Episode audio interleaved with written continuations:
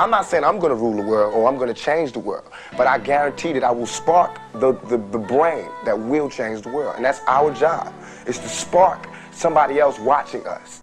Jij bent op de wereld gezet met oneindig veel potentie. En alles wat je nodig hebt zit al in je. Het enige wat je te doen hebt, is er naar durven kijken. Dit is de Held en de Spiegel podcast. Ik ben jullie host, Mike. Held, heldin. Ik hoop dat alles goed met jullie gaat. Vorige week al mijn lessen uit Japan. Mijn reis die ik in 2017 gemaakt heb. En nu, nu sta ik met mijn backpack, sta ik in Tokio. Treinstation op weg naar eh, Kyoto.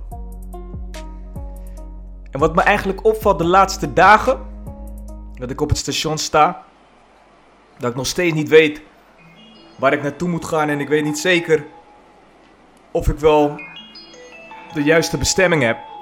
Maar ik ga gewoon. Ik laat me leiden. Ik stress hem niet. Ik heb niet zoveel angst. Ik laat het gewoon gaan. Ik kijk. En als ik denk, ja, daar, uh, moet ik zijn, dan ga ik daar naartoe. Maar in de treinen en in de trams zie ik heel veel Japanners zie ik, in pak.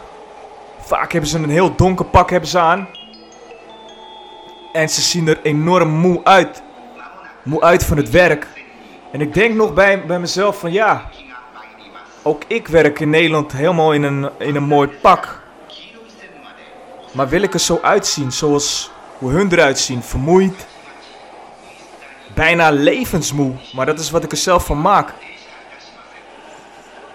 Is dit het leven? Alleen maar werk? Voor een baas? Is dit hetgene wat ik wil? Eigenlijk niet. En terwijl ik de trein uh, neem en ik, uh, ik zit, denk ik ja, ik ga eindelijk ga ik naar Kyoto. En in Kyoto wil ik naar de bamboeboom of het bamboebos. Want hoe mooi is bamboe? Zo sterk, maar het kan nog steeds meeveren. Het kan meebuigen. Meebuigen en kracht. Mooi metafoor. Het doet me denken op dat moment, wanneer ik naar buiten kijk en ik ga mijn reis uh, vervolgen, aan het verhaal van Les Brown over het bamboebos. Er is een, een boer die begint met zijn droom. Hij wil uh, een bamboebos wil uh, neer gaan zetten. En iedereen denkt bij zichzelf, het hele dorp van... Waarom zou je dat nou willen? En het gaat toch niet lukken. En in het eerste jaar, in het eerste maand is hij bezig. Zaadjes planten. Het water geven. Voeding. Continu maar blijven uh, herhalen. Met aandacht, met voeding. Met liefde.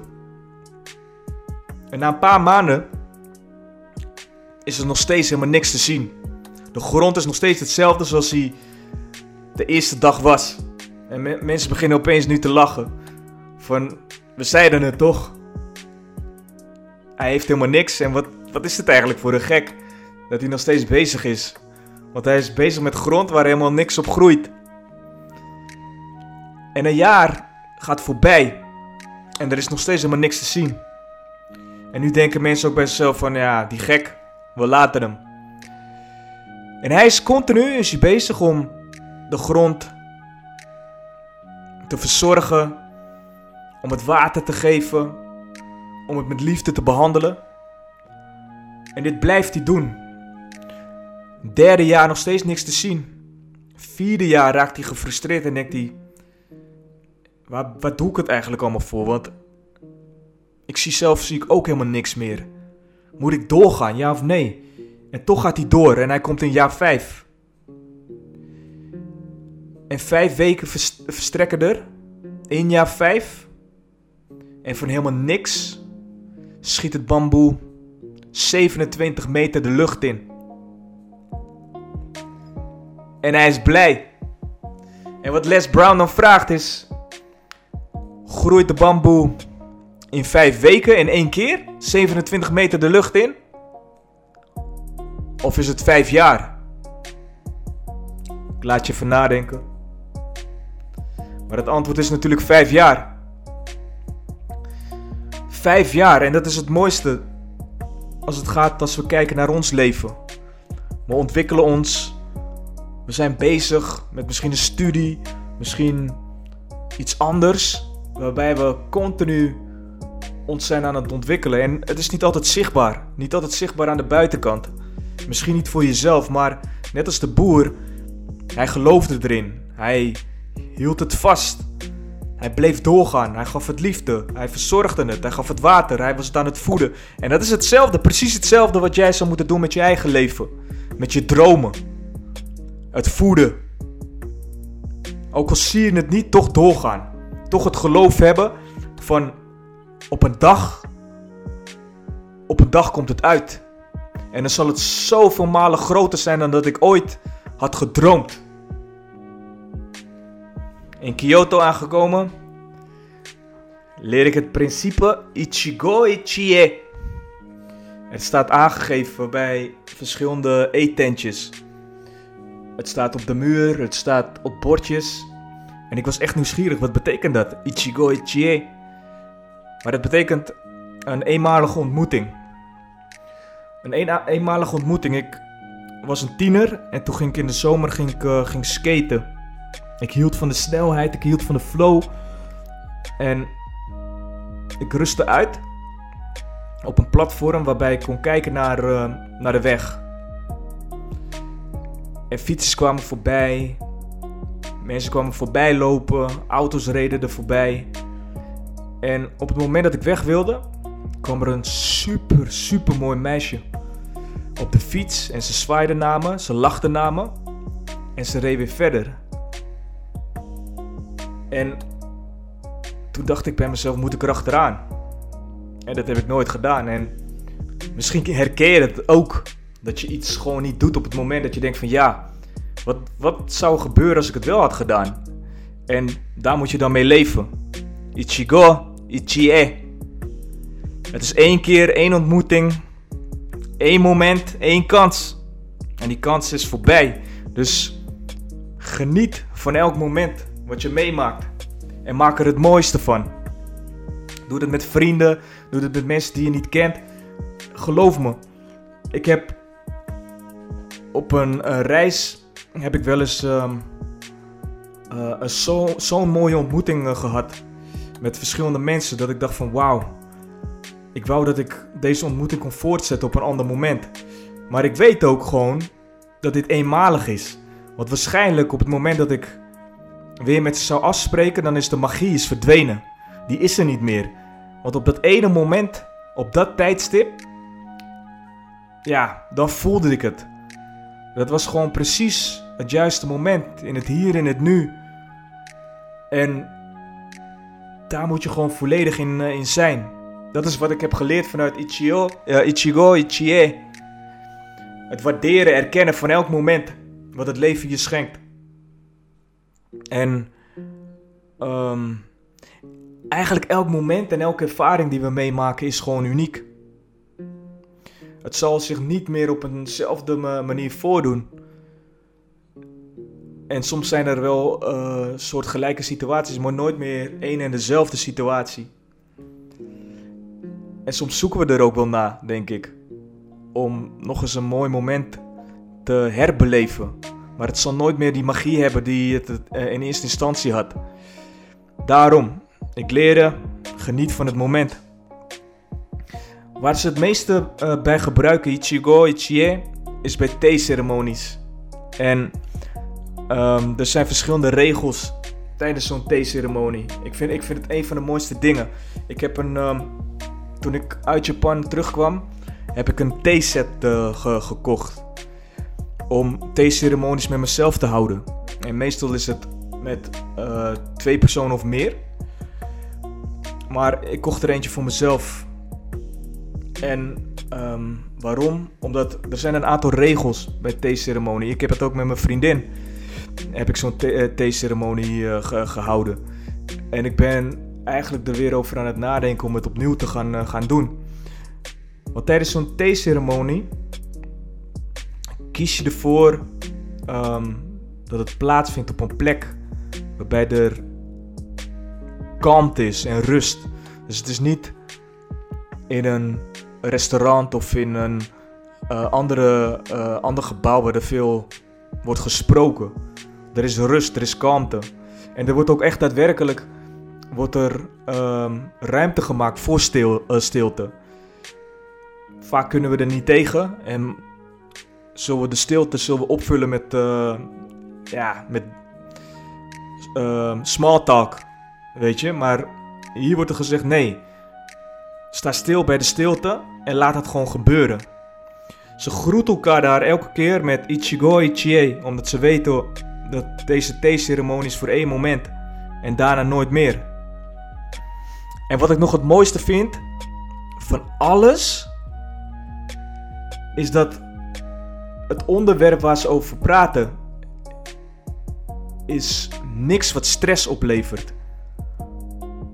Dus we praten niet over werk of andere dingen. Misschien als werk geen stress oplevert, maar in ieder geval, we praten over dingen waar, uh, wat ons plezier geeft.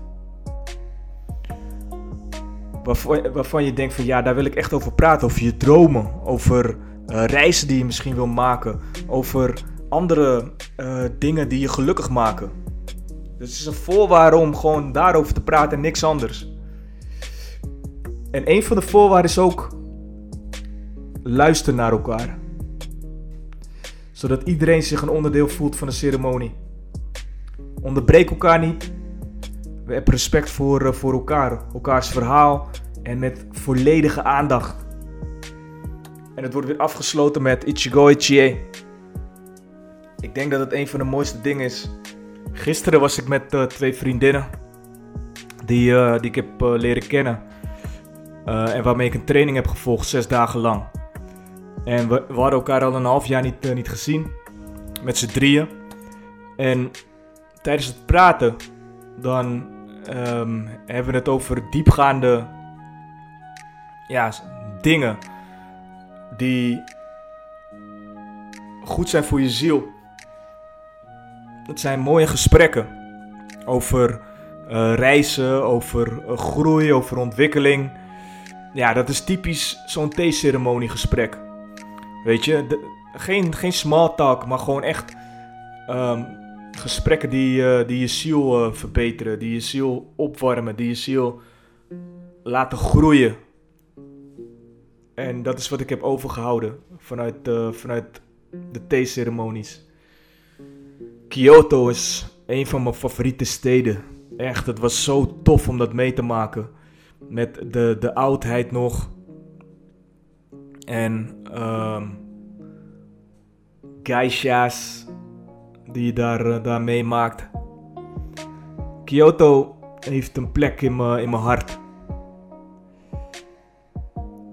Ik, ik wilde daar eigenlijk overnachten. In een uh, klooster met monniken. Om de, de stilte ook te ontdekken. Van hoe dat zou zijn. Alleen het lukte niet omdat er al uh, heel veel mensen zijn die, die diezelfde gedachten hebben. Dus ik zal ooit daar nog naar, naartoe gaan om te kijken hoe het is om in een klooster eh, te, te zijn. Voor een paar dagen. Om echt daadwerkelijk met monniken te leven en kijken hoe zij uh, de dingen doen. De natuur is enorm mooi, want ook daar heb je rozenbloesem. Je hebt de bamboe uh, forest. Heb je. En een van de dingen die ik heb geleerd vanuit uh, ook Japan, en ik doe het nog te weinig, ik wil het veel meer doen, is wandelen. Wandelen in het bos. Er is een aparte naam voor wandelen in het bos, uh, namelijk uh, Shinrin-yoku. Dat heet letterlijk forest bathing. Dus in bad gaan in het, in het bos. Je over, ja, onderdompelen eigenlijk met, uh, met de natuur. Ze zeggen namelijk wanneer je in de natuur bent, dan is dat helend. Het is helend omdat we 99,9% uh, geleefd hebben in het bos. het apart is ook dat twee derde van Japan gewoon uh, bos is.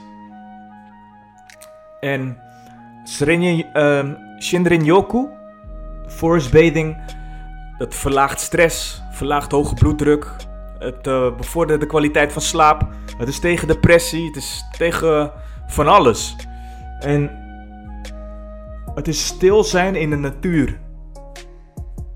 Gewoon niks doen. Gewoon al je zintuigen gebruiken. Het hele ja, bos gewoon tot je nemen. En het heeft dus letterlijk, wetenschappelijk is het bepaald dat het ja, super gezond voor je is. En ik wil wel eens momenten hebben. Dus nu is het uh, elke dag regenachtig en veel wind. Maar als ik echt inspiratie wil hebben, dan loop ik in het bos. Of ik ben stil. Ik heb dat met water, ik heb dat met bos. En dat is uh, typisch iets uh, Japans. Shinrin-yoku. Toen ik uh, van Kyoto doorging naar, uh, naar Nara. En Nara, daar lopen gewoon de herten los in de, in de stad. Het is een heel apart gezicht om tussen alle herten te, te, te lopen en die te, te voeden. Ze zijn het gewend. Ze zijn hartstikke tam. Ze zijn gewend dat er zoveel mensen altijd in de stad lopen, waar hun ook, ook zijn. En ik heb in zulke verschillende ehm, plekken ge ge gezeten als het gaat om verblijven. Altijd typisch Japanse huisjes. En ik was vaak was ik, was ik alleen. Het Japanse ehm, volk is heel erg op zichzelf, op hun eigen gemeenschap, op collega's, op familie. Best wel gesloten ook. En ik moest lachen, want in Nara heb ik daadwerkelijk ook, uh, nou ja, het was in Kyoto, dat ik echt sushi heb leren, leren eten. Sushi hier, dat kennen ze niet daar. Daar is alles gewoon vers, verse vis.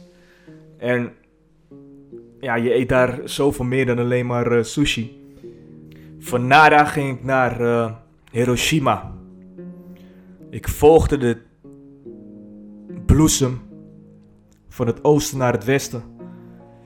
En Hiroshima, ik wist niet wat ik daar zou uh, gaan aantreffen. Ik nam de bullet uh, trein en ik kwam in een stad die in 1945 met een atoombom is aangevallen waarbij er 140.000 mensen zijn overleden. En ik nam het uh, hotel wat dichtbij het Vredesmonument was. Zodat ik op, loopafstand eigenlijk daar naartoe kon, kon gaan. En ik voelde de, sfeer in de stad en het, ja, voor mij had het geen, geen sfeer. Het was ook regenachtig, het was donker, het was grauw. En ik stond daar.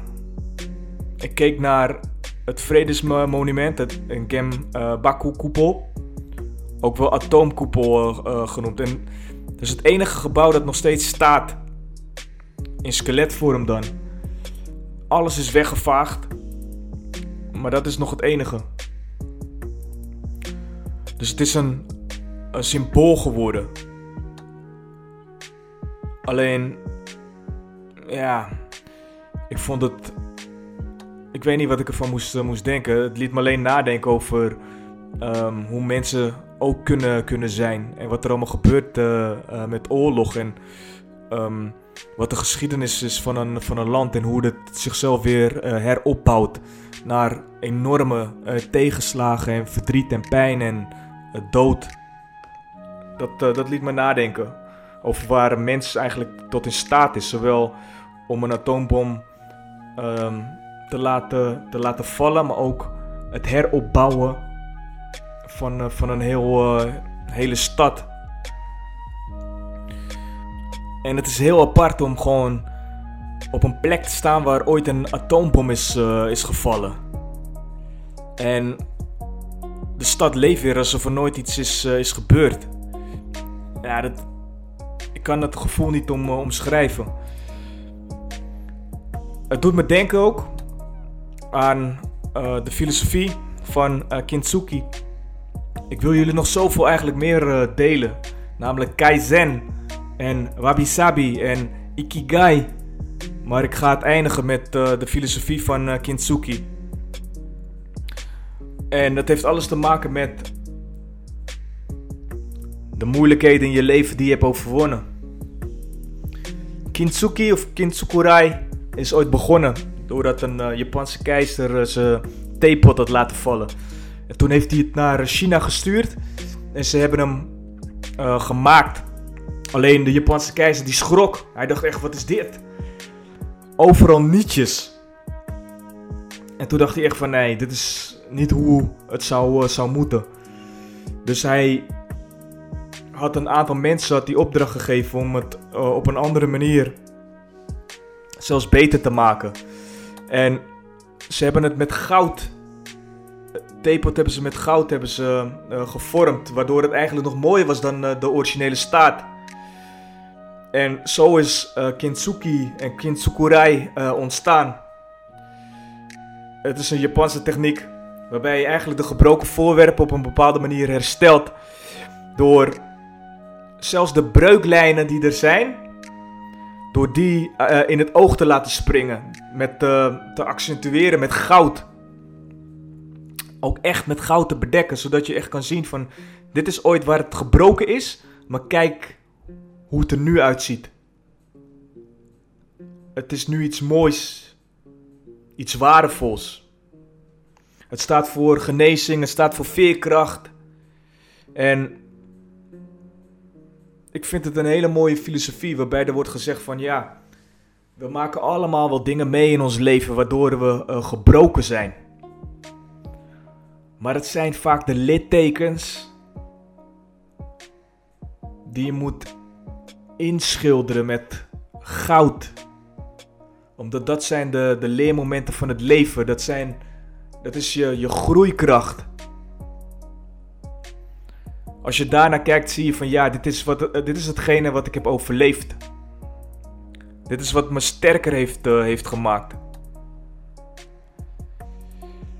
En het is het bewijs dat jij moeilijkheden kan overwinnen.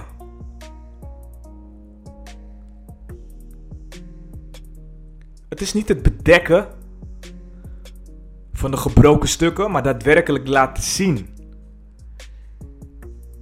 En het zo mooi maken dat we respect hebben eigenlijk voor hetgene wat in ons is, uh, is overkomen. Kintsuki.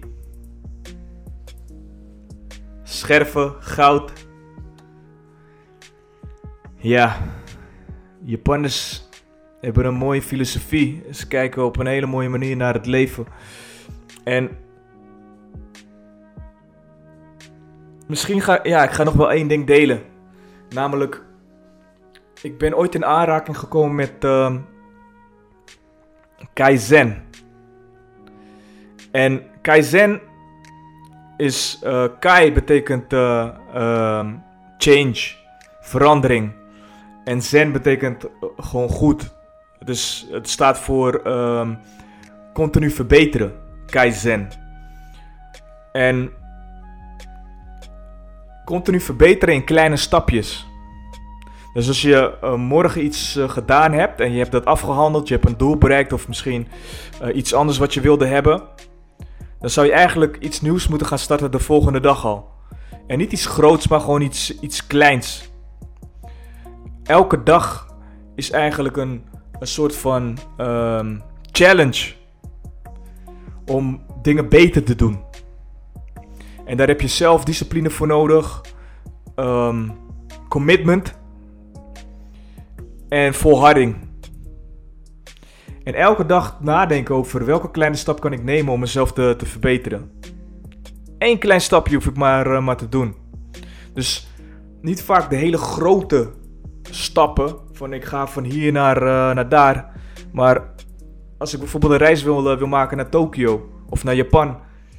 Wat heb ik dan uh, als eerste te doen? Welke stap moet ik als eerste nemen? Misschien is het browsen naar waar ik allemaal naartoe wil. Hoe haal ik een ticket? Waar haal ik de ticket? Kleine stapje, stapje voor stapje. Dat is Kaizen. wat Kaizen eigenlijk is, is meer gefocust op het proces dan op de bestemming zelf. Ik was eigenlijk altijd zo gefocust op het doel. Wat ik wilde bereiken. Wie ik wilde worden. Dat ik eigenlijk vergat dat het proces zelf. En de persoon die je wordt in het proces. Dat het nog vele malen mooier is. Als je daar niet mee bezig bent, dan gaat alles uh, aan je voorbij. Dan heb je een doel gehaald en dan ga je weer naar het volgende. Maar wat kom je allemaal tegen?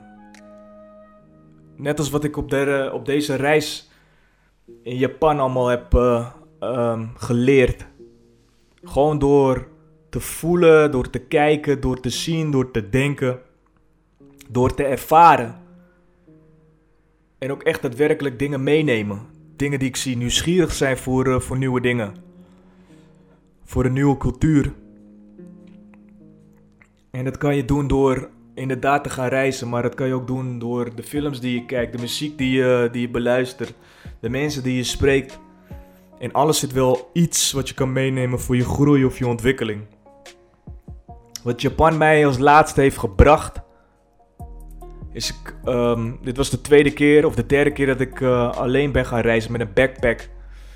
En toen dacht ik bij mezelf van ja, ik sta op mijn eigen benen. Ik kan op mijn eigen benen staan en ik weet hoe dat is. Ik kan mezelf nu redden. Als ik in een Japanse, uh, op een Japans treinstation gewoon de weg weet, zonder verdwaald te raken, dan kan ik overal naartoe. Dan heb ik een heel sterk innerlijk kompas. En ik kwam er pas in Japan achter, omdat ik daar weinig in aanraking kwam met uh, toeristen, maar ook met de Japanners zelf dat ik mijn reis wilde gaan delen. De momenten die ik meemaakte met, uh, met mezelf. De dingen die ik zag, de dingen die ik ervaren, de dingen die ik leerde. Dat ik dat eigenlijk niet alleen wilde gaan doen, maar dat ik het wilde gaan, uh, gaan delen. Dat is mijn mooiste leermoment wat ik, uh, wat ik uit deze reis heb gehaald en wat ik, wat ik meeneem. Ik wens jullie nog heel veel groei. Ik spreek jullie snel weer. Bedankt voor het luisteren. En peace!